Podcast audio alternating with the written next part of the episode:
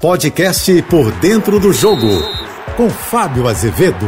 Olá, amigos da JBFM. Imagina só, você não entende nada de futebol, não curte esse esporte, mas gosta das curiosidades. E eu vou contar algumas para você entender um pouco mais que vai muito além das quatro linhas do futebol. Imagina que um clube dos últimos 20 anos foi rebaixado quatro vezes. Poucas conquistas, tem uma Copa do Brasil, três estaduais, pouquíssimos ídolos, mas a história é gigante, com grandes ídolos, com luta contra o preconceito, legítimo clube do povo, aquele que aceitou o negro quando a sociedade, no início do século XX, queria tirar deste esporte tão inclusivo que é o futebol. Era um clube que não iria jogar a principal divisão do futebol do Rio de Janeiro porque não tinha estádio e os seus sócios resolveram construir São Januário. Opa, já dei um spoiler, dei uma dica. Só que a construção não foi fácil, o cimento que era importado e utilizado em outras construções à época, a este clube foi negado. Ficou ficou preso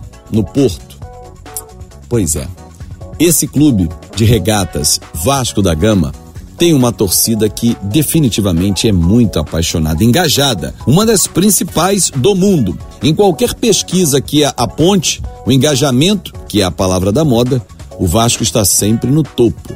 As pesquisas indicam que o número de torcedores absolutos, e eu discordo muito porque é um clube nacional, e com representatividade também internacional, o Vasco é o quinto da lista, com aproximadamente 10 milhões de torcedores. Mas o que se vê há alguns anos, dentro desses 20 que eu falei para vocês, é algo para chamar muito a atenção. Em 2019, o time brigando para ficar na primeira divisão, o Flamengo, maior rival, conquistando títulos, o que fez a torcida engajamento elevou o nível de sócios torcedores e o Vasco se tornou a referência na América do Sul e top 5 no mundo.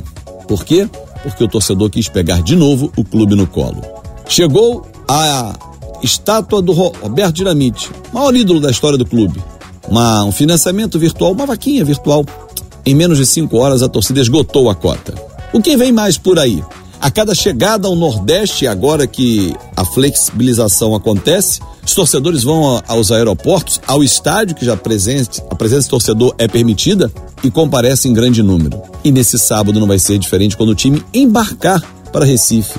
Uma festa está sendo organizada para frente do CT do Vasco.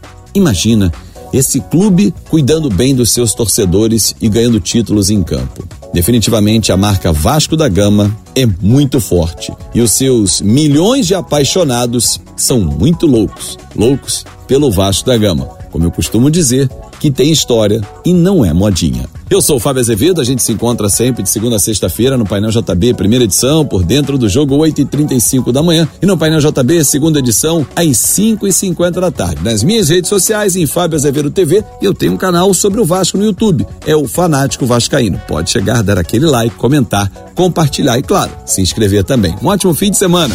Você ouviu o podcast Por Dentro do Jogo.